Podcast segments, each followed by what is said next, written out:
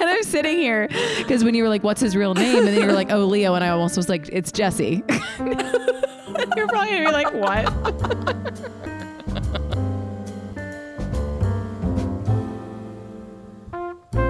Welcome, everybody, to the Red Wine Sisterhood, where we talk all things sisters in the media and just all things about our sisterhood. Hey, sorry. I'm like hello. Freaking out about my hands, thinking about being mindful. So I'm going to tell everybody. This is the mindfulness episode. Yeah, exactly. We're going to be super mindful tonight. It's just a meditative episode. So ready, everyone? Be quiet. Just kidding. We could never. Find a comfortable place. Spine straight. Breathing in. LOL. What's up? Welcome everybody to the Red Wine Sisterhood, where we talk all things sisters. I just said that. Say hey. No, you didn't. You said that before when you lost everything. I said it again. This is our first episode. This is our first time meeting, actually. We've never met before. We're like on that show where it's like separated at birth. Clearly. This is gross. I'm so embarrassed. You're embarrassed, Rachel? You are? I mean, I am, because it's my fault all of this happened because... Oh, boy. Hey. Anyway, stoked for today's episode. A little sequel action going on for both us and for the ladies. God, this is already getting so weird. We're doing Sisterhood of the Traveling Pants 2 today, which is a movie and a book that I feel like I read and saw a few. I don't know. I don't think I saw the movie a few times, but I definitely read the book a few times. Yeah. And truly remembered absolutely nothing. I mean, I remembered very random bits and pieces. Same. I remembered the ending really clearly for some reason. Yeah. And then there was one scene that I really remembered. And then that was it. What I thought happened didn't happen. Oh, no. So I'm not sure what I'm thinking of, if it's a Sisterhood 3 situation. The book is different than the movie. So the plot in the book... there are some significant differences, and we can chat about that. So that could totally be where what you're thinking about. Yeah. Anyway, loved it though. It was so fun to watch that. Loved every minute of it. What are you drinking tonight? Movie. What am I drinking? I'm drinking some Pinot Noir, some Rickshaw Pinot Noir. Oh. Where do you get that? You always have it. Where do you get it? I just get it at Kroger. Fucking Kroger. Love it. We love that. They don't have it at Harris Teeter. I don't know. The Teets. And I've never seen it there. I'm so sorry. No, it's okay. I've never seen it there. I'm so sorry. I don't know. Harris Teeter is... Yeah, it's great. It's my least... Well, let me know if you ever need me to bring you some. It's a great, great little wine. How much is it? $10. It's $9.99. What? Okay. Yeah, it doesn't exist here. So, yeah. Wow. It's okay. Rude. What are you drinking? I'll be okay. I'm being a total repeat person, and I'm drinking that Juggernaut Cabernet Sauvignon again, because I got it because I knew it was going to snow this weekend, and I was like, I want a really good glass of wine or three when it's snowing. You just called yourself a total repeat person. So ouch. Don't be so hard on yourself, Rachel. And I didn't even think twice. I was like, this is a good insult. I'm already crying. Oh my God. Oh boy. Total repeat person. I mean, same. What the fuck? I mean, zing. Right. Ouch. Oh, one thing that just popped into my head, Rachel. Sorry, this is... What? Oh, God. Sorry. You snapped out of it so quickly. I can't breathe. No, I was just going to ask if we have stopped or if you had just forgot to put a little funny clip in the beginning of the episodes in the last few. Oh, God. I forgot. It's fine.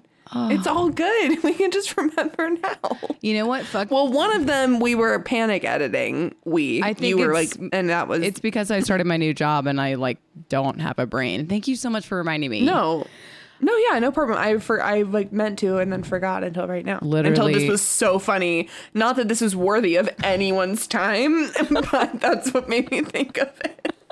That's so funny. And yes, I will. Yes. Thank you. Jesus Christ. You're welcome. My God. Whew. Okay. I need a breath. Yeah. And we can get started here. Yeah. I mean, that was crazy. I don't know what happened. I have so many thoughts about this movie and I can't wait to me too. Dive in. One thing though, that I thought was just great and something that, because I hadn't seen it in forever, because we just did Frozen 2 and we were talking about how that was such a great sequel or part 2. I felt the same way about this one. Definitely things carried over and there were similar themes, but great movie. Standalone. I loved it. They didn't try to make it the same thing. No. Yeah, agreed. I loved it. Agreed. Let's get into it. Yeah. So this one was actually, so I was telling Rachel earlier there isn't really a sequential plot available online. It was just really annoying. There's just so annoying. All of them are broken down by character, which is great, but kind of annoying. Yeah. But the way the movie is structured, the scenes are so starkly different. It's really easy to keep track of. Yes. So totally. Should be good. And I also tried to order mine. So if we get off track, I can maybe help, but we'll see. No, totally. I'm not worried about it. Yeah. So it starts with a little recap of where all the girls are. Yeah. They've all gone to college. It's been 2 years since the last movie. So they're all in college. Bridget is playing soccer at Brown. Lena is studying art at RISD. Tibby is studying film at NYU and Carmen is at Yale. And everyone is about to come home for the summer. I have two thoughts. Sorry. They're just quick. What? About when they were talking about the colleges, I said, love that she's at RISD. Where is Seth Cohen? And then Rachel, I said that I have the same fucking thing written down. And then I wonder if Lena and Seth Cohen were friends at RISD is what I said. And then I said, Carmen at Yale, I'm loving this Gilmore Girls crossover. Yes. Loving it. Loved it. Living for it, honestly. Loved it. Yeah. Yeah. If it would have been Lena, I would have been screaming. Carmen's mom gets married and is pregnant, which is cute, I guess. And yeah. Carmen's happy about it and happy her mom's happy, but is still having kind of weird feelings about it, which is very normal. Totally. She's basically it's always been me and my mom, which I think is a really normal thing to feel. Totally. And Lena's grandfather dies in Greece. And so she goes over there for the funeral and it's very sad. While she's over there, she runs into Kostas and his wife. I forgot that. Pregnant. I blacked out. I forgot that happened. I was me too. What? I completely forgot. So also these are my little bullet points during this time. I will truly never get over how and what they drew all over those goddamn jeans. No, it's so bad. It's so bad. So bad. And then right in a row I have Kostas and then I have Kostas is married. Are you fucking kidding me? I just completely forgot. Same. I completely forgot. I knew that there was I remembered that there was a conflict between them, but I did not know what it was. I said the Lena and Seth Cohen thing. And then I don't know if you noticed this, but when it showed them all graduating, when they're all throwing their graduation caps in the air, Tibby just throws hers on the ground. And she's blowing bubble gum. I was you're so funny. Yeah. When she threw her cap on the ground, I died laughing. She's it was the funniest thing I've ever seen. She's so funny. They're reunite when they all get home and they're having a good time, whatever. And they're going back to the yoga studio where they had the original seance. And they're are they going to have another one? Not sure. Totally. I think that's anyway. One cool thing that they showed. So I used to live in New York City. So anytime a movie is in New York, I'm is this New York or is this LA, New York? And if you've ever literally stepped a foot inside New York City, you can tell. It's really not hard. Sure. But she's going to NYU, which is in East Village, which is the neighborhood that I used to live in. And the video store that she ends up working at is on 2nd Avenue, right around the corner where my friend Joe used to live. And it's also home to Two Boots Pizza, which is some of the best pizza. And they had a little Two Boots Pizza sticker in the window. And I was just that's awesome. I was just dying and freaking out. That's awesome. I love that. Oh. Wow. Great job, guys. I just love that attention to detail. That's really totally. Amazing. And they were filming in East Village and that's so fucking cool. Yeah. That's awesome. Okay. We can go now. Sorry. Wow. I love that. Tibby made my life in this movie. Oh, I know. I just love her so much. Yeah. So yeah, they're upstairs in the yoga studio. It's a really interesting scene. Like, Carmen is so devoted to their traditions. I feel that. And it just kind of, and it's kind of the first time, but you start to really see that they're all not even growing apart, but they're all just growing up. And they're all just kind of not moving on from each other, but just moving on in life. And they're not, you know, it's really interesting. I really felt I'm the same as Carmen. I have had that with my friends where like I've been the one holding on to tradition. I've had it with you where I just can't break it. Even though it's time to, I struggle with change. I'm very like rooted to where I need to be. So like, it was so interesting watching this because I was like, I would be doing exactly what she's doing and like be so uncomfortable and sad when really it's not, it's just a fact of life. It's just morphing into the next stage of friendship. Anyway, I really was like moved by that performance and character. Absolutely. Yes. Lena and her sister have like a very, oh my God, like sister, what are they even talking about? I don't know, but it's Pretty Little Liars, and I was like dying. Yeah, I was also dying. I like also forgot about that. Like immediately was like, hello. So then we flash to Bridget, and she's like in the garage or something at her house, and she finds this box of letters addressed to her from her grandmother, her maternal grandmother that she hasn't talked to in like 10, 12 years or whatever. Yeah. And she goes to her dad. First of all, that's like a different actor, isn't it? I think so. Her dad is a completely different vibe. Completely different. And like what happened? Where's the golden retriever? It's weird. That's weird to me. I don't know what happened. Like he's like, he looks like a fucking, I don't know. Her dad before seemed like a very strict like businessman, and that was absolutely not the vibe I got from this 100%. Dude. And then what was it? Not that there's anything wrong with that, but he just seemed like anyway, didn't impress me. No, I know. So. And Maggie Lou. Yeah, and Maggie's not there. Where is she? Maybe she probably died. I don't know. I like, you know what? She's fine. She's fine. She's sleeping. Bridget's like so upset. She like can't believe her dad kept it from her, and her dad was like, I was trying to protect you, which is like such a classic like blah blah blah thing to say. I think Bridget's like totally reasonable to be as upset as she is. Oh my God. Like, what the same. Fuck? I'd be like, what? I don't understand. Especially after everything that they've like been, that she's been through. I know. It's like nuts. And like to keep a child from their grandmother. I don't know. That's like, I mean, we'll get into like why. Cause like I do, once the story was developed, I was like, oh, okay. Like it seemed really complicated, and I loved actually how it all went. But, and complicated stuff. Like sometimes the outcome isn't, like sometimes people don't always make like the right choice with the outcome in those really complicated situations. Absolutely. They just do like the easiest thing to like diffuse. And because it's hard and it's weird tough. And I don't know. I mean, especially with mental health, because her mom committed suicide, like that's just another layer. Like nobody knows what the fuck to do. So it's just really hard. So Carmen and her friend Julia from Yale get to this theater camp for the summer. Like I don't even know where they are. It's pretty vague. Vermont. Oh, are they? Mm-hmm. And this is where we see Trey McDougal, right? I can't. I like screamed. What's his name in this? I literally don't even know. I just kept calling him Trey. Let's call him like Javier.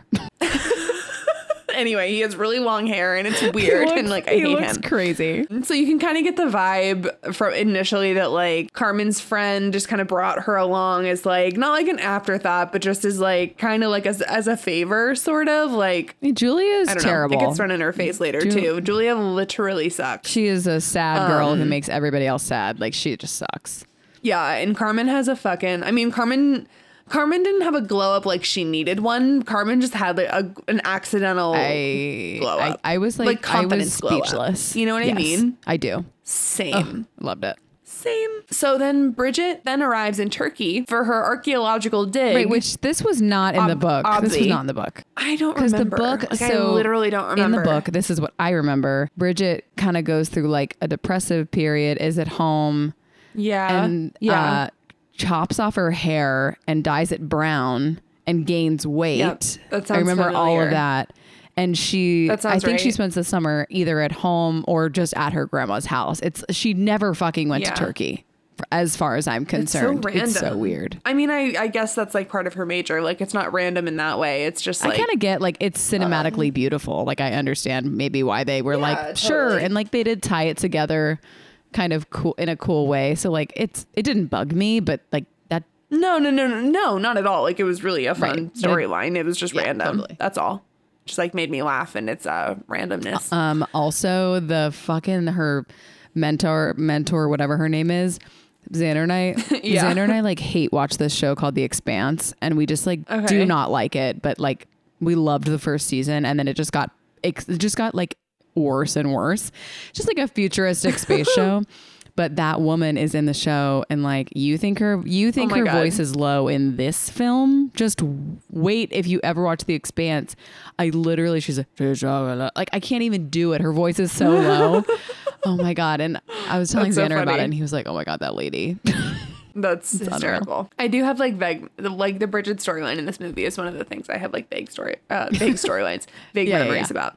But, so then we flash to Lena. She's taking this art class. It's about to get really fun up in here. Is. My first thought is simply though, she's wearing a white shirt to like an art paint class. Same. So unsure about that decision-making process. So then Avery from Grey's Anatomy pops up like, hello, boo-boo. I missed you. I missed him so much. Like I love him. His genius. So yeah. Okay. So they like meet, she like meets this cute guy, and he's like, being like flirty and asking her about herself and whatever. And she does not realize that he's the model, and she thinks it's going to be a female, and like is being like, I don't know. It's funny. He's just like messing with her. And then she finds out that he's the model, and he like takes all of his clothes off. His jeans before he takes his clothes off are absolutely out of control. And she like knocks everything over at her station, which is very relatable. Same. And I just like, this is an incredible storyline. He's so gorgeous. And I like LOL'd when the art teacher is like walking by and she goes, "Relax your stroke." I was like, gross. Oh, that's very funny. Yeah, but like, ooh, his name's Leo in the movie. His name's Leo. Like I cannot. Truly. I flip between calling him Leo and calling him Avery in my notes. Oops. So then we flash to Tibby and Brian. We remember Brian Dragonslayer from the first movie. They're like still dating. Very, very cute. Comes to visit her in New York and like popped up at the video store. It's so precious. Cute. And they're so cute. Her boss, once again, like she just always has like hilarious, ridiculous bosses. Like I'm loving this trope. Her boss just like made me laugh. Brian is so hot. And then they go back to her. Like, I can't.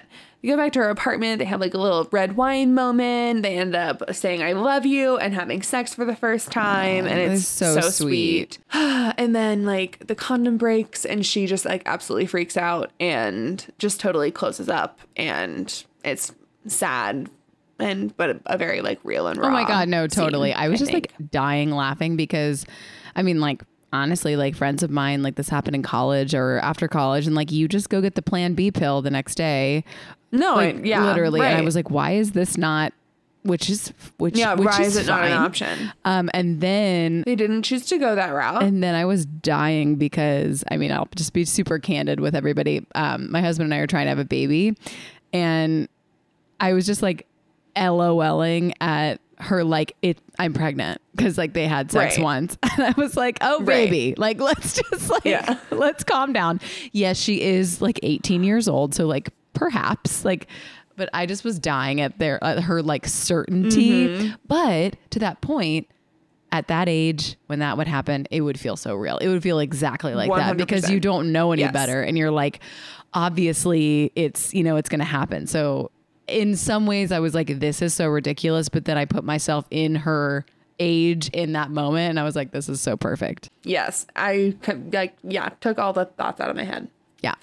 Hundo P. All right. So back to Carmen at the theater. They're like doing this. Do you know what the play is? Is it Shakespeare? I'm like not cultured, so I have no idea. No, it is Shakespeare. Oh, it's called The Winter's Tale. Oh, lovely. So yeah, go back there. That's it's audition day, and Carmen was initially there just to do like backstage work and all that stuff. And one thing is just that Trey is just nailing it at being just like he's the perfect douchebag. He's like he's killing so it.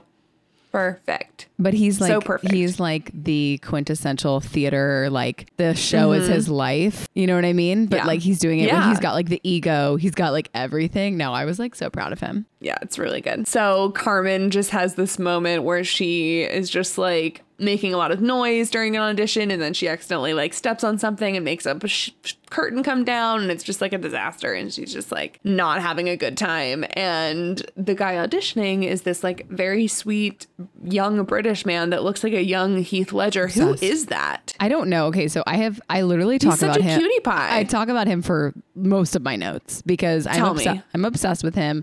I kid you not, when he first came on the screen, I thought it was Chad Michael Murray because from far away, I was like, what? And then I was like, wait. Can you imagine? No. And then he had a British accent, so I was like, okay. And then it was like close up. But yes, it's like Heath Ledger plus Jude Law together. Yeah. And yeah. I was like, who is he? Like, where is he? I need to know what he's doing. I loved him so much. He's such a little cutie pie. I like can't even handle it. And like they have like an immediate connection, and it's just very sweet. And I'm just immediately so excited for Carmen, like to just like live out this little storyline. She just like deserves it. Yes, she does. Just love it.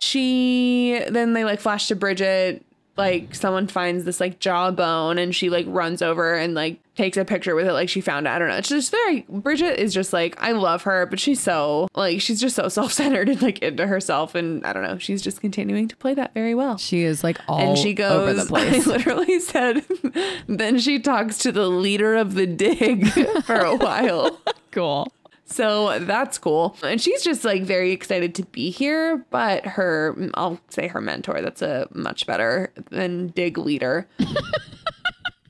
Just kind of like is asking her some questions, like asking if she understands the gravity of kind of what they're doing. And she clearly does not at this time. And totally. It's kind of just like a theme throughout. This is Bridget's growth storyline. It's such a cool metaphor, though, because I was like thinking about... When it was starting, I was like, archaeology, this is like so random, but it's so cool how it like ties in with everything. And then it turns out being like so meaningful because to your point about Bridget being so self-centered, she has no depth because she can't deal with her emotions. So she's extremely... No, totally. It's like not her fault. No, that's just her defense mechanism. Exactly. She's just all surface level. Totally. Did you miss Prince Eric in this film? Because I did not. I honestly didn't at all. I had Kostas and Avery, so like I was really, really satisfied in that department. And Brian, and Chad Michael Murray, and I'm still going with young Heath Ledger. No, that's better for me. Way better for everybody, honestly. Chad Michael Murray has just never had hair that long. No, that's why I can't. Not hit, just from far away. I literally want to do like a screenshot of it because from far away I was like, what the fuck? That's like, what we'll post on the Instagram. Just him. That'll be the only thing. Just that. With no caption. Just like link in bio. So quick flashback to Tibby. She's just like clearly falling into a depression. She's like avoiding Brian's calls and like it's just like. Sad. Yeah. And then the pants finally like kind of surface for the first time. I mean, maybe not for the first time, but for the first notable time, they get sent to Lena from Bridget, and she like fills them with like ancient dirt, like, which is like thanks but no thanks. Yeah, right. Like ew. Along with a photo, and I just said like, do they just have like an easy access to like a color printer at their dig site? Like that doesn't really seem like a priority. IMO. I mean, like, yes. So Leo and Lena are like getting closer, and it's very cute. And like they are just like, I don't know if they kissed in the scene or not, but I think they kind of get together pretty quickly. Like, oh my God. With his art? They're clearly like, yeah. Oh, yeah. This is the art scene. Duh. Yeah. So She goes into the studio after hours to like do some painting, you know. She was like, she had some expression to get out.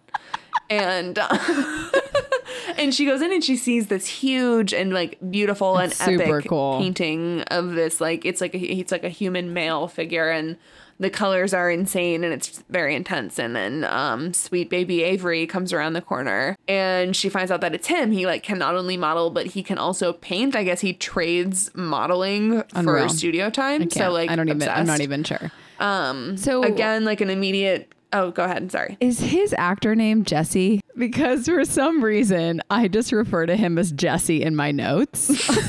I'm having a Greg Kinnear moment. Wait, really? So hold on. Because I feel like it's his Instagram handle or something. I don't know, because I'm obsessed with him. Oh my god! I literally was like, who's Jesse? Oh yeah, it's Jesse Williams. I'm actually. That's so funny. Yeah, because I was like, God, I wish it wasn't though. I wish his name was like Andrew or something. Because I have his. Why? Just because I was just the first name I thought of. I don't know. So I have this note that says, I got to read it. Oh, God. It says, he is literally so hot. And then I say, comma, Leo. And then I said, Jesse from fucking Grey's Anatomy. And then I just refer to him as Jesse for the rest of my notes. And I'm sitting here because when you were like, what's his real name? And then you were like, oh, Leo. And I almost was like, it's Jesse. You're probably going to be like, what? Oh, I wish that would have happened. That's so funny. Yeah. Whoops. So yeah, they like immediately have a connection. It's very sweet. And like, I think it's implied that they're going to like have a little dinner and have like a little date, and it's super cute. Oh my God. It's so cute. Like, it's just like nice. I don't know. Like Lena just kind of lights up around him, and he's like so suave and gorgeous. So like, I just love that for her. Like, hello. Me too. Yeah. So goes back to Carmen. I didn't know his name at this point, so I was just calling him the Brit. What is his name? I have no idea. I can't even remember right now. I know. I figure it out like later. Like Jude Law. We can like, yeah, perfect. So he like comes to find her. She's clearly like in her feelings, feeling bad about like, or just like embarrassed, just feeling like low, you know. She's just like came here to work back. She's like, I came here to work backstage. I can't even do that. And he's so sweet, and she's so closed off. She just like can't imagine that anyone would want anyone, especially like him, would ever want anything to do with her. And it's just like sweet baby Lou. I know. So there's then go back. We're back in Turkey. Bridget, of course, is playing soccer. Naturally, what else would she be doing? This was the dumbest thing. Absolutely like, what? Irresponsible. And then she like runs after this ball and like right past a danger sign that she like reads and like jumps and falls in this tomb. And it's absolutely idiotic. I was like, this is illegal. I don't know. It was crazy. Yeah. And even when she's like apologizing afterwards, it's even like she's like, oh, like, I'm so sorry. Like, I didn't mean to. I was like, what the fuck? Get your shit. She's just so insincere. I'm just like, you literally suck. Yeah. Again, I say her dig leader, her mentor kind of puts everything into perspective. Her dig mommy. Yeah. Ew. Dig mama. Just talking about like one of the female skulls that they had found, I think maybe in completion, I'm not sure. Cleo, yeah. And she was just kind of showing how much they can learn and how much they learned about her from just that, and just kind of puts in perspective like life and death and what they're doing here, and that these people were people and had families and children. And then I think it just like she just finally feels the weight of what they're doing. And it's a really good scene. It's like a turning point. It is. It's like totally. It's like such a, you can see it on her face. She's like, oh my God. Like, so then we go back to Carmen. She is watching Julia during her audition. She's like definitely jealous, but you know, Carmen's like a good friend. She's just going to be a good friend until someone gives her a reason not to be. It's like one of the things I love about her. Yes. And Julia's reading with the British dude, and after she's done, he like sees Carmen in the background and like makes her audition, and it's amazing. And they have like immediate on-stage chemistry. Like everyone can tell. She just like, she also like lights up around him, and it's like amazing. Mm-hmm. And Trey like sucks, but he is like inclusive, and he like gives, you know what I mean? He wasn't ever like, my God, I don't know. I just feel like it's easy for movies that have like acting elements that the directors can like just be kind of like gross and not inclusive to like everyone. And it's like, dumb. No, they did an awesome job. And also like the only time he's ever like kind of a dick to her, it's valid because she was like fucking up the dress rehearsal. Yes. You know what I mean? So it's like, I also loved that too, because it was, he was like, he had an ego or like whatever, but he wasn't like a jerk. He was just sort of eccentric and weird. Yeah. So we go back to Tibby, who's still just like not doing well. I will say her New York fashion is like absolutely incredible. The street that she's walking on is 100% St. Mark's. Oh, I love that. Like it is St. Mark's So I just knew, I knew it from like the awnings and the shit, and I was like freaking out. And she's in East Village, so like it makes sense, but I was dying. So she's like walking down the street, and it's one of those things where like all she can see are like children and pregnant women, and just like all of that is like crashing down around her, and she's just really scared. She's just like really terrified, and is just not doing well. Yeah, it's very sad. Well, and she's like alone. She's not alone, but she's choosing to isolate herself. Yeah, because she can't put her feelings. And I get it. Like it's pretty relatable. Not the pregnancy, that part, but it's hard to like criticize someone for not like handling things well, because like sometimes I also don't need like, it's hard to think straight when you're in those situations. Yes. You know what I mean? We flash then to Lena, who is cooking dinner with Leo, who they're in like a fabulous looking apartment, and they're cooking like a delicious looking dinner. Like, of course he can cook. I was like, what? I was dying over this scene. As I said, wow, Jesse being sexy and cooking. It's because you had Full House on the brain. No, I mean, it's also that, but also because like Jesse Williams's like Instagram account is like something I look at a lot. I am in love with him. Actually, like, am I following him? So yeah, super cute scene. They're just like flirty and connecting, and just great chemistry, and it's cool. Just adorable. I'm really excited for Lena, especially for how sad she was at the beginning of the movie over Costas and everything. It's like she like deserves this. She deserves to feel good like that. I know, and like he's just like such a. He seems to like easygoing. It's not complicated. Yeah. It's like it's great. Whereas things with Costas were like.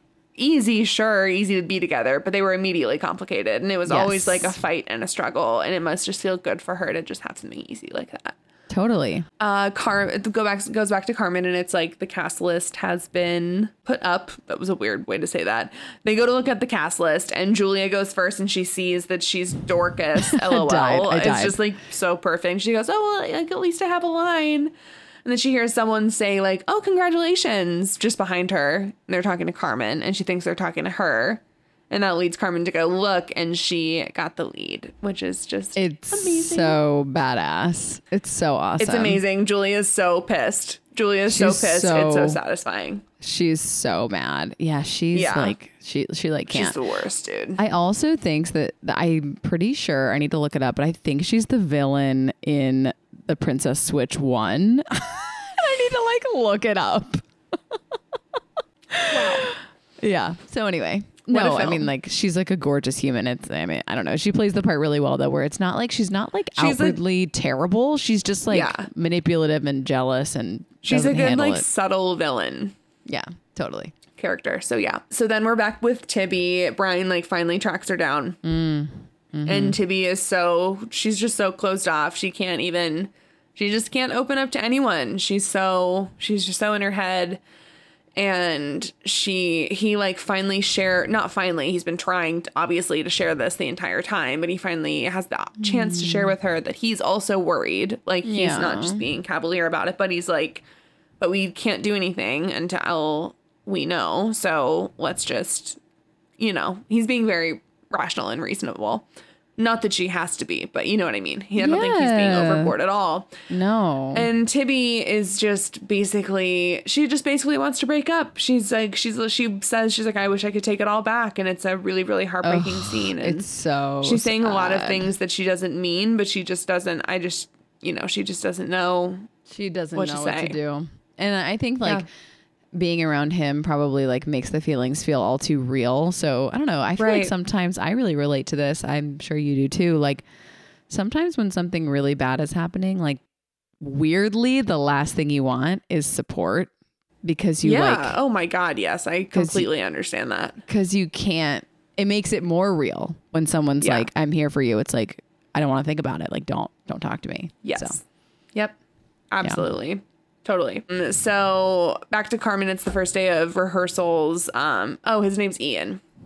The Brit's name is Ian. Sex. Love it. Tensions between she and Julia are rising, but it's just like Julia, I guess, is like pretending to be a good sport, but it's all just very catty and blah, blah, blah. They like go to this table read, and she meets this actor. It's an older actor who she has always like looked up to. And he's honestly just like a real dick to her. But, all these older actors are doing such a good job of being that character. It's really well. And he comes around. Oh, yeah. Well, which we haven't gotten there. Spoiler alert, Rachel. For, wow. Like, I didn't say anything. So this next scene is really cute. The pants arrive to Tibby and she puts them on, and it's the scene where she's just like begging for a miracle, and she's just like dancing around and doing these different things. And then she's just like, she just keeps saying doing yoga. I was dead. Yeah. She just keeps saying like, give me a miracle. Give me a miracle. Yeah, and it was the best. Then you see the camera flashes to her fabulous sidekick, which I wanted one of those so bad. Her cell phone. It did so many things. Yeah, I wanted one so bad. I was so like, bad. Whoa. Yeah. So Lena calls her worried because, like, she hasn't heard from her. Because, again, Tibby's been so closed off. And Tibby's like, Lena's like, can I do anything for you? And she just sweetly, she's like, can you bring me a pregnancy test? And it's just it's a really, really sweet and vulnerable scene. It's just precious. It is, totally. Ian and Carmen, there's like this very cute scene with them in this like gorgeous meadow at golden hour. I was like, what? Yeah, he like cannot. They're running lines together. It's like the most stunning thing I've ever seen. Ever. She's like so in love with him. It's like so cute. I was like, he like honestly might have made the movie for me. I was like, yeah. I love this man. Like, he was just like so purely good. I know. And also like, very hot and British. So hot. But also, yes, purely good. And also very much like knowing that she's amazing, like knowing her potential. And I was like, this is really celebrating her the entire time. It was like amazing. Yeah. Yes.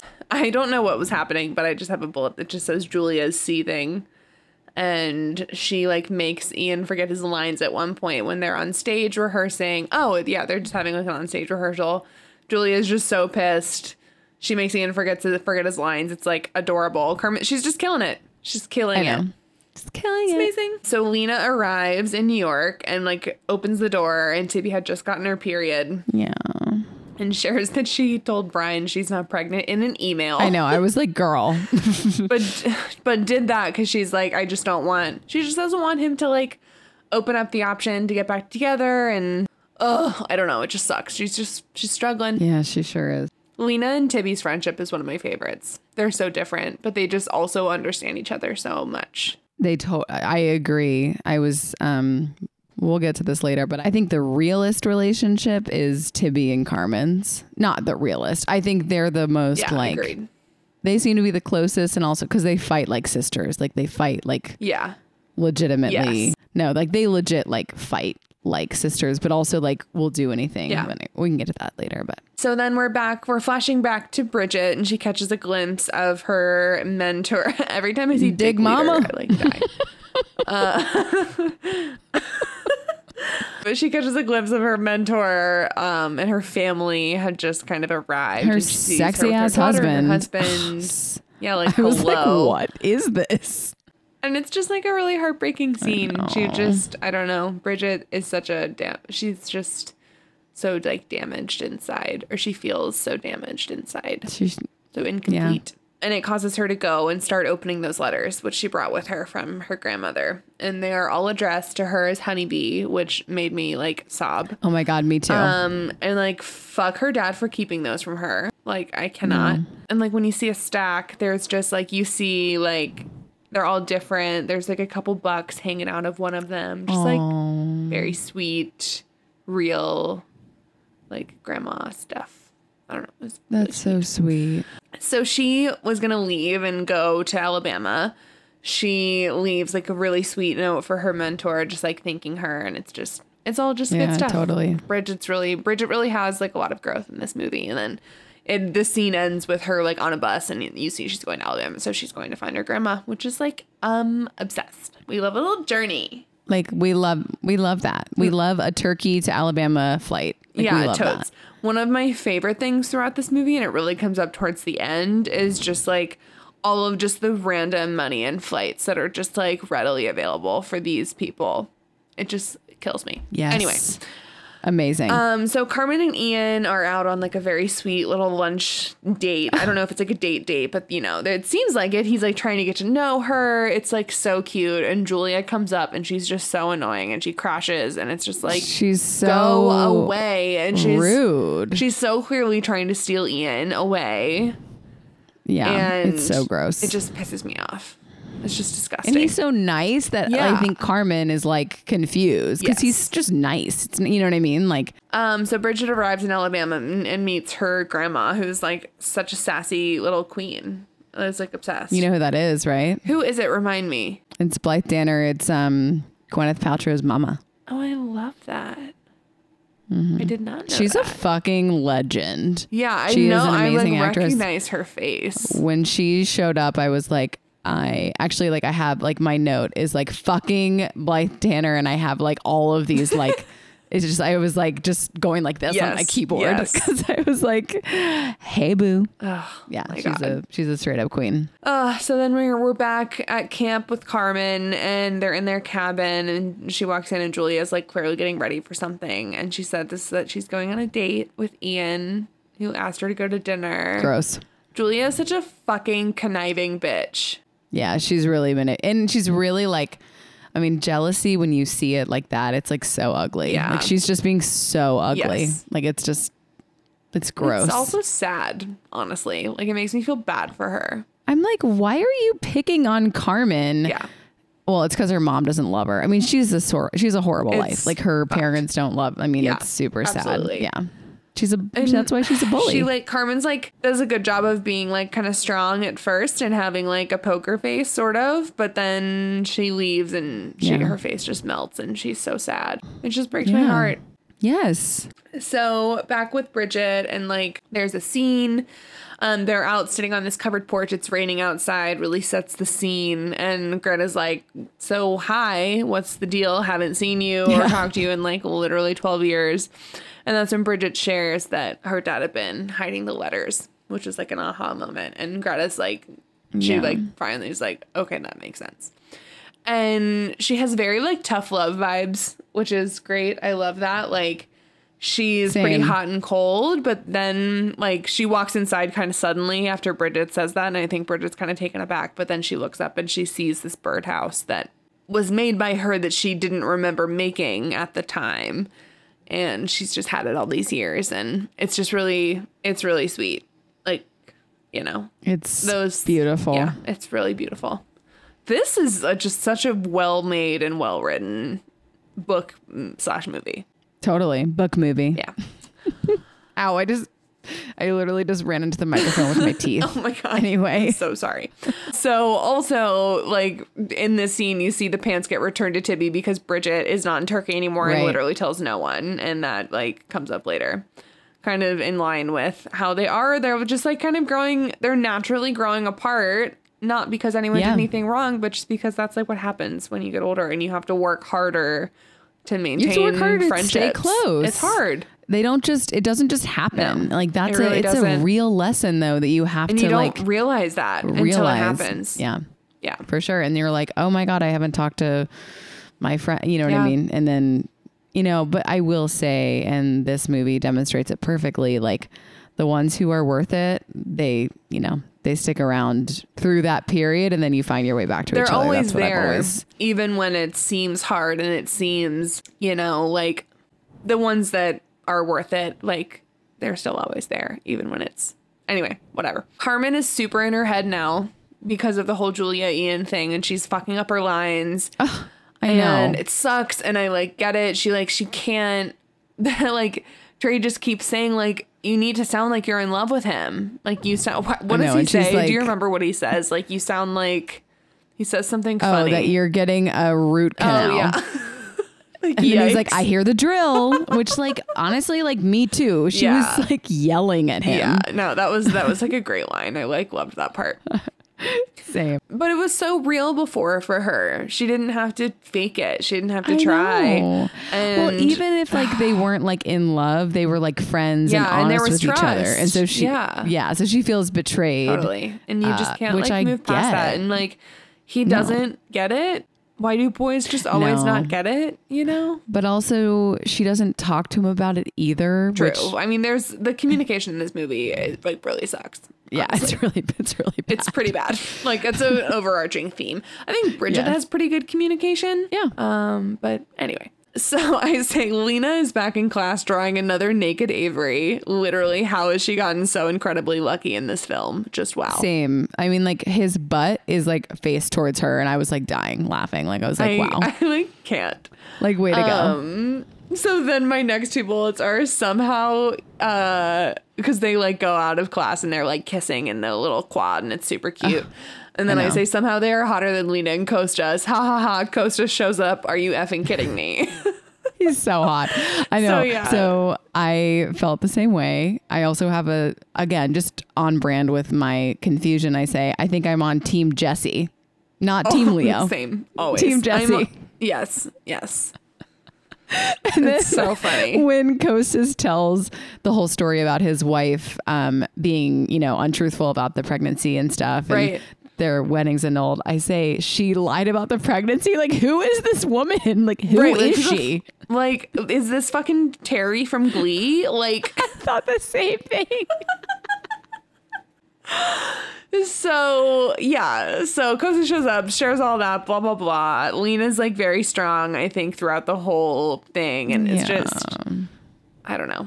She handled it really well. But also, did he just fly to Greece? Did he fly there just to tell her? I don't understand, Rachel, how no one thinks travel is a big deal in this movie. No one cares about travel. No one. So anyway.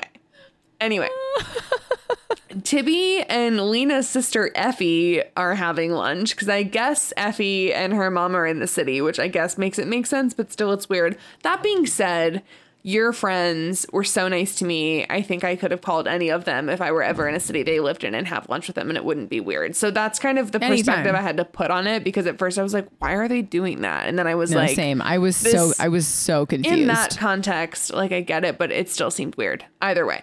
So they're having lunch, and Effie shares that now she's dating Brian, and Tibby, like, again, is like strong at first, but obviously like broken and very sad. And it's so shitty. Weird. It's so fucking weird. Like, I'm like, Effie, go away. Yeah. Go back to Pretty Little Liars. It's like, literally so annoying. So then Tibby goes all the way out to Carmen at her camp, and there's the scene of her like freaking out in the cabin, much like the scene in the first movie where Carmen is freaking out about her dad to Tibby. Yes, I thought the same thing. This is when I was writing about how I thought they were like the most like sisters in this part. Carmen just keeps it so real and keeps it like so tough love, and Tibby is just like, she's like, you haven't talked to me. Yeah.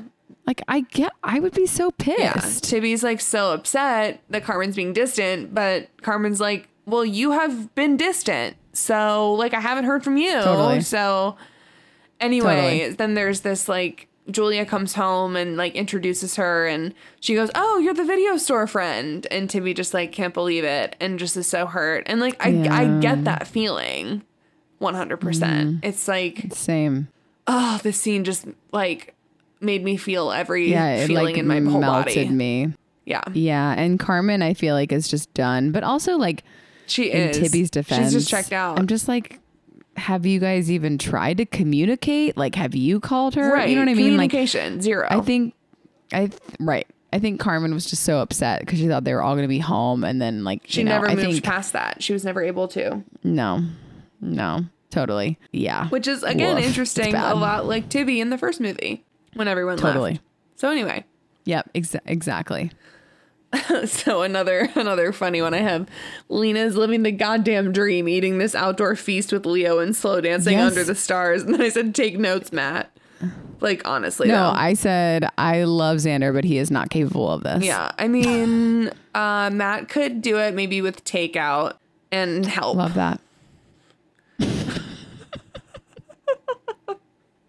He would have the music and dancing part, though, like, top notch. Yeah. So anyway, that's true. Xander just wouldn't. He's a sweet baby Lou. Yeah. He wouldn't be able to pull it off. Yeah. It's okay. He's a sweet baby Lou. He did his version of that is he made the bed tonight, and I didn't even ask him to because I washed the sheets today, and I went in our room and it was all clean and the bed was made, and I literally almost fell over. There's honestly maybe nothing better than that. I was like, what did I do to deserve this? I went in the other day to clean the kitchen, and Matt had already unloaded the dishwasher and loaded all the dishes, and I almost cried. It was the best. I get it. Anyway, so they're like having this cute little moment. They're sitting down chatting. It's actually so much like the scene in Gilmore Girls in the fifth season when, maybe the sixth season, when Logan comes back from England and surprises Rory on the roof and they have like a cute little night. Anyway. Oh yeah. I love that episode. That's so good. Anyway, he can tell something's wrong, and Lena is just, like, obviously still thinking about, like, the Costa situation and him, like, coming back and all that, and asks him if he's ever been in love, and he just says something vague, like, I love being in love, like, cool. Right. Like, okay. And then she asks, she's like, do you believe in soulmates, or, like, if one person has everybody? And he just says, like, no, not really, and it kind of takes her by surprise, and it's, like, not what she's wanting to hear, and... then she just gets, like, flustered and apologizes a bunch and apologizes for apologizing, which is, again, incredibly relatable for me. So, yeah, just oh, my God. I love that he was like, stop saying sorry. Like, he was just like, why are you apologizing? Yeah. Like, stop. Yeah. Yeah. Question, though. I was torn when Jesse, a.k.a.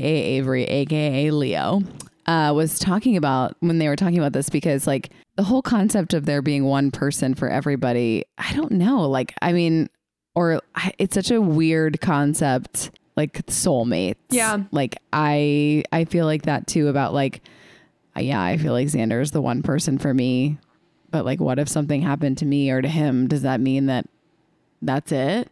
Or, like, no, I know. You don't. No, I know. I don't know. Like, I don't think I feel like I believe both. Like, there's one that's too, like, your soulmate, but if something were to happen, like, there could be another that just would be different, maybe. I feel the same way. I just think like a different kind of soulmate. Like, I think you can connect to people on that kind of soul level in different ways. I agree. Because, you know? I think just saying, like, there's one person, bottom line, is a little bit too conservative. It's, like, a little bit too, like, constrained. And I've talked to this about, like, with my good close girlfriends and stuff too.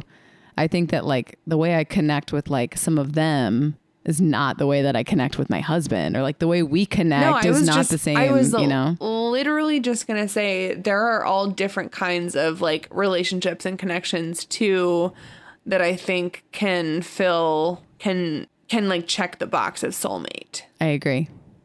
You know? Mm-hmm. Yeah. Mm-hmm. Totally. Mm-hmm. Okay. Totally. This has been Getting Deep with the Red Wine Sisters. So then we're back in New York. Tibby is still just like, she's just like pissed now. She's just like pissed and depressed and just like not having a good time. Totally. And there's this hilarious scene. She's in the video store. Oh my God. And this couple comes up and they're like, do you think this movie is romantic? And she's just like, she goes, get out. She goes, if you're looking for a romantic movie, I suggest Texas Chainsaw Massacre. It's just like amazing. This was the best. Oh, it was such a good scene. And they just like decide to leave. And her boss isn't like pissed, which I appreciated, but he's just like, what's going on? And yeah. So it's like, anyway, totally. She's just like not having a good time. So Bridget is at Greta's and kind of like learning a little bit more about her past and her mom and looking through pictures. And like they have like just like a chat about it. And then that night when I assume she's probably sleeping like in her mom's room or something. Oh yeah, good point. She has this super realistic dream about her mom, and she just wakes up and she's just freaking out, and it's so sad. She just feels so abandoned. Like you can tell she just feels so abandoned. She just doesn't know how to get over that. This scene was get past that. It's so emotional. It was amazing. Yeah. I mean, I just think incredible. That and obviously Greta comes in and like they have that moment together, and yeah. Suicide just like, you know, it is so real. Mental health illness and all of those things. It's like so real, but it leaves like this terrible wake, you know, in its path. It leaves everybody else confused and just questioning everything, and that's like what they're going through. And this is like uncovering how, like, why she was kept from her grandmother, because, you know, her dad was trying to fake it and make sure, you know, which when you love somebody and you want them to be okay, I can't fault him for that, you know. Totally. And you just, and that, yeah, you don't know what the right thing is to do. No, but I also get the mom being like, you know what, I'm done, because she, you know, it was so hard, but it's so beautiful. It is. It's such a beautiful scene. So then, sorry, I'm just catching my breath. I've been like talking a lot and not breathing very deeply. Please, let's do some. Do you want to do some mindful breathing? I mean, this is the mindfulness episode. So. It is. Yes. So then there's this scene where apparently Effie is going with Brian to this event for Tibby's parents, which, like, I'm not sure why they're invited. Same. Why did Tibby's parents do this to her? It seems like, really fucked up. And it was never explained. No. The event I never don't understand. Happened. Oh my God, it weird. It made me so mad, and I was also like, okay, yeah, Brian is good looking. I'm not trying to say he's not, but I'm like, why is it this one guy is this hot commodity? Like, no, and it has to fuck with Tibby. Yeah. Like, why? Like, this no, is for sure. It's so stupid. For sure. Anyway. It was just, like, cruel to Tibby, and Effie needs to, like, chill the fuck out, and she was so annoying, but she is playing that. She's playing that character very well, but she's annoying the shit out of me, which I guess is the point. She's killing it. Her hair is incredible, though. Yeah. Yes, it is. Whatever she's doing to it, and I love it. Yes. Incredible. So flashback to Carmen. It's dress rehearsal night, and she gets a call from her mom, who is in labor. She's going to labor early. And so Carmen's in, like, panic mode because her stepdad is, like, on a plane on the way home. Carmen is, like, trying to figure out how to get there, but then her mom's like, no, I'll be fine. So then in, like, desperation, she calls Tibby. Like, they're still fighting. She has to call her, like, 2 or 3 times to get through, but she calls Tibby. She says what happens, and immediately Tibby's like, I'll be there in 10 minutes. This made me, like, and weep. It was so sweet. I was sobbing. I was literally sobbing. I was like, that is true. Carmen, true, like, friendship. Carmen can barely get through dress rehearsal. She's so preoccupied. She just totally. Oh, it's so bad. Tibby was killing me in this scene. She's just like with her mom. She's trying to be like supportive and like not freak out. I know. And then at one point she's like, put like the needle in her arm, and she's like, oh, she's elected to have a natural birth, and she's like, are you crazy? I know. And then they like, she has the baby, and then she says, she's like, oh, he's so purple. I mean, perfect. I don't know. She was just like killing me. But it turned out it was so sweet. It was like, it was such a sweet scene, and she just like, I don't know. It's another thing. Just like put everything in perspective, I think, for all parties involved, you know? Oh my God. And like when, Carmen's mom was like, I couldn't have done this without you. Like to Tibby, I was just like, what? Yeah. Oh my God. Yeah. Ian comes out to find like Carmen's having a moment about her mom and her baby brother. Like she's just feeling like she let her mom down, I think. Yeah. And it's just like, she's feeling so alone. And it's just, like, sweet and heartbreaking, and she finds out that Ian has liked her all along, and that Julia fucking lied, and that Julia's disgusting and she's worst. She's a troll. So it's, like, all turns out to be fine. Like, she's stoked that Ian likes her, but then, like, it goes back into the building, and here is Julia talking to Trey, because obviously she had a bad dress rehearsal, so Julia's, like, planting seeds that Carmen was not the right choice. Right. And Trey's just being a director and talking about it. I don't fault him for what he said. Yeah, if I was a director and my lead was like that in a dress rehearsal, I would be like, that would also be concerning. Yeah. It's Julia that's like perpetuating it, which is just like not cool. Not cool. What she should have been doing is saying, oh, Carmen's mom is having a baby right now. She's a little bit preoccupied. Yes. Flashing back to Bridget, she comes home and meets her new dad, apparently. Her new dad in this movie again. And tells him that she's been with Greta this whole time. She just goes like, oh, yeah, my 2 trips. And then just like throws that in there again. Like, where is the money coming from? Yeah, no one knows.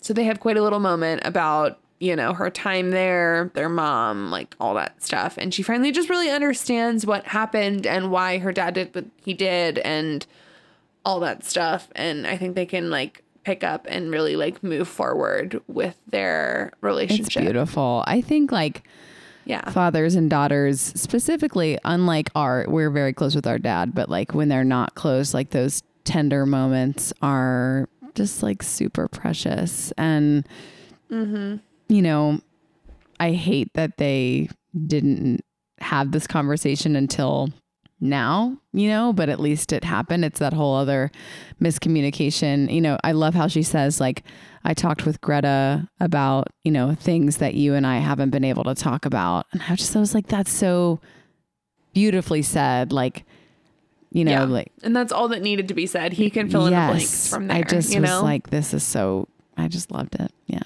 So good. Perfect. It was perfect. Yeah. So then we go to Tibby. She is on Brian's front porch, which is like a fucking gorgeous front porch. Like, I was like, excuse me? Yeah, I was dying. Obsessed. So she's there to apologize. It's very sweet. She's just feeling, I don't know. It's just finally, everyone is just coming to their own individual realizations. And it's just wonderful. Absolutely. And, he just has this very sweet moment where he just assures her that, like, not everyone in her life that she loves is going to leave her.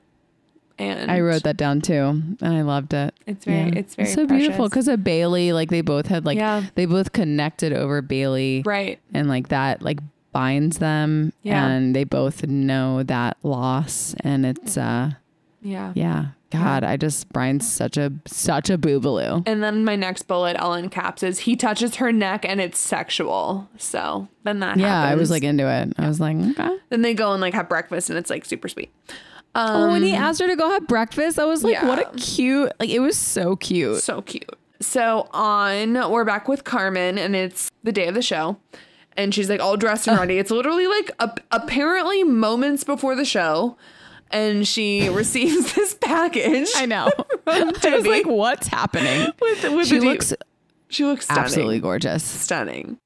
I could not get over her face, honestly. It's a DVD that Tibby had put together, and it's of her mom and her new brother, and just saying, like, how proud they are of her and how, like, they're okay and, you know, whatever, ready for her to do her thing. And I was bawling.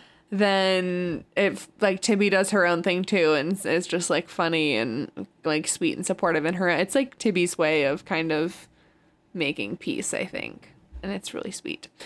I love when she's like, "You deserve your day in the sun," and then she's like, "Wait, no, you deserve your night in the sun." Right? Yeah, that's what she was saying. Like, yeah, thank you. Yeah, yeah. Good. I didn't write that down.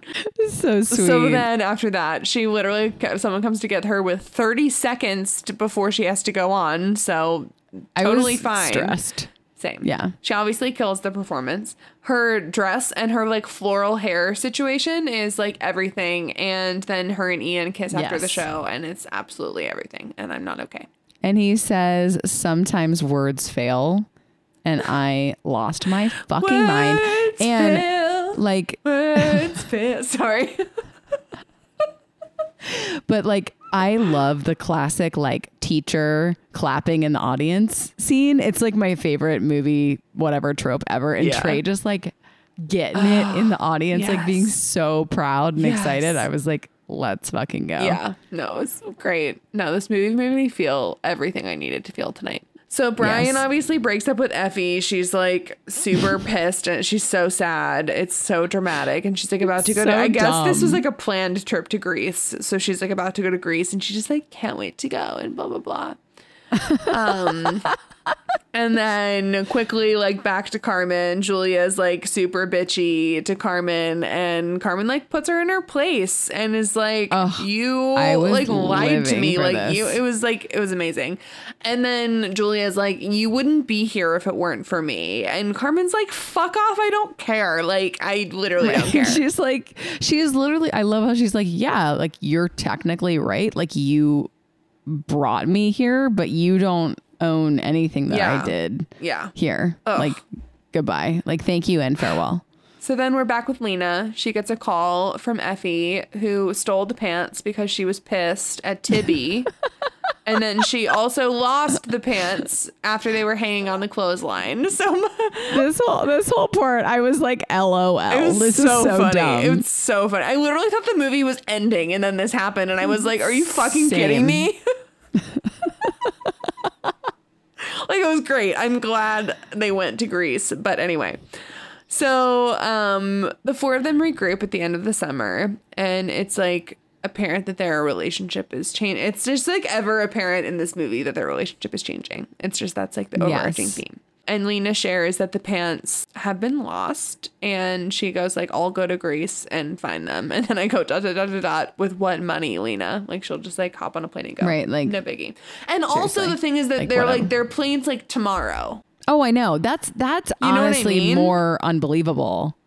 Because I have bought a last minute plane ticket before, and it was like extenuating. Yeah.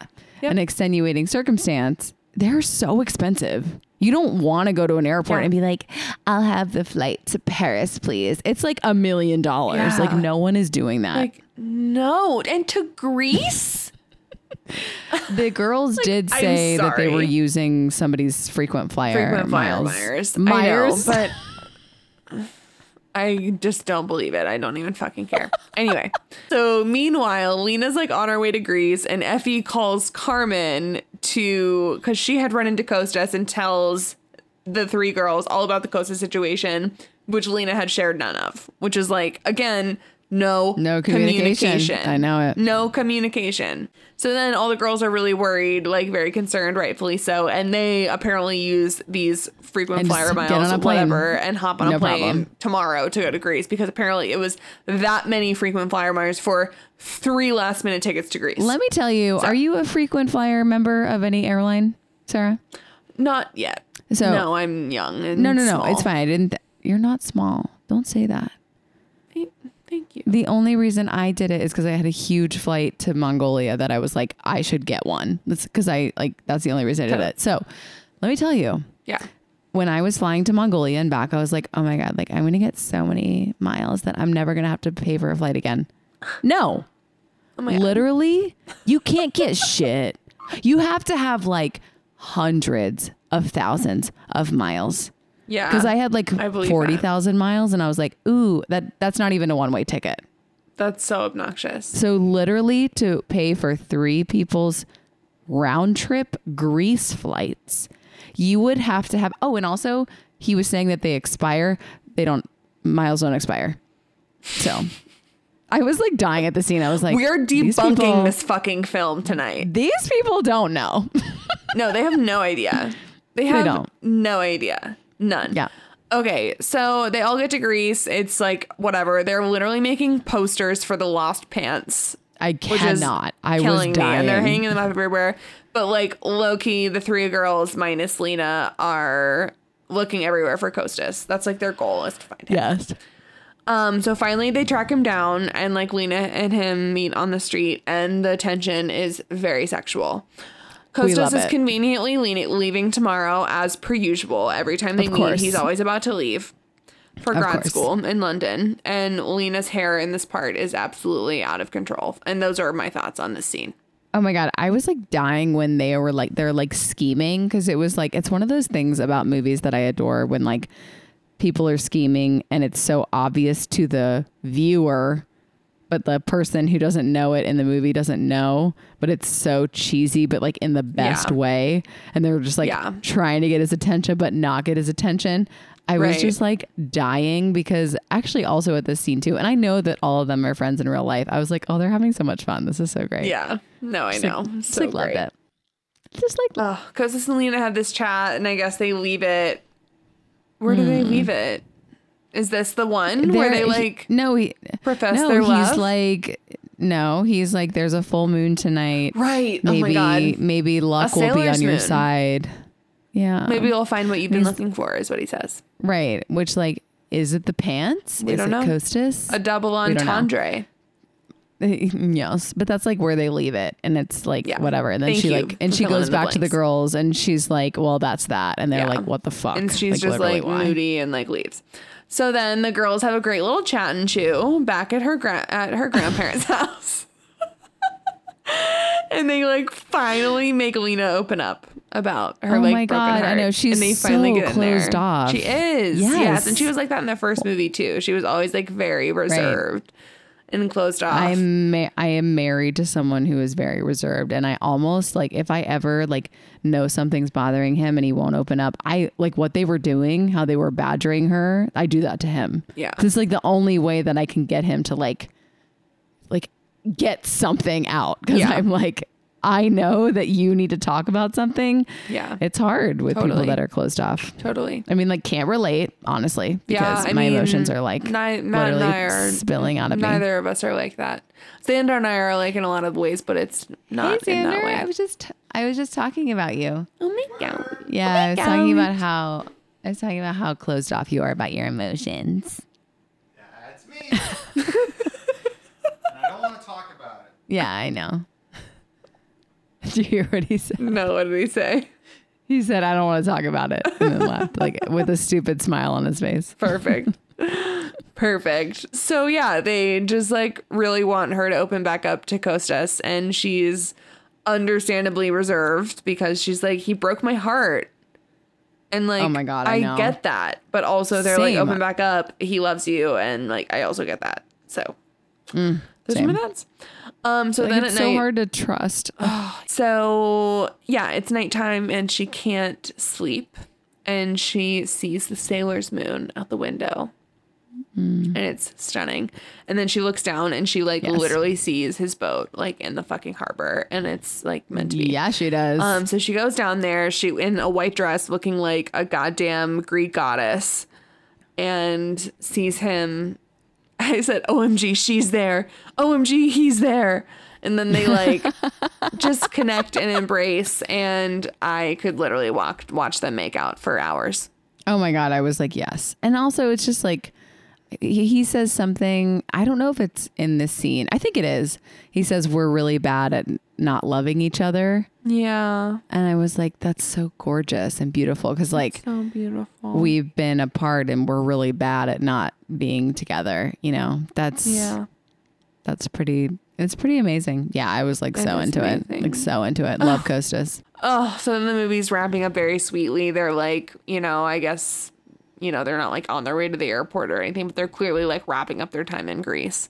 They're like, do we keep looking for the pants or do we just go home is basically what they're leaving it. And they all have this moment. They see this dude like jump off this cliff into the water and they have this like very spontaneous moment. And one thing I love about this is after like a second, Lena is right behind Bridget saying like, God. Yeah, guys, let's do it. And it's just like that. I just like loved that.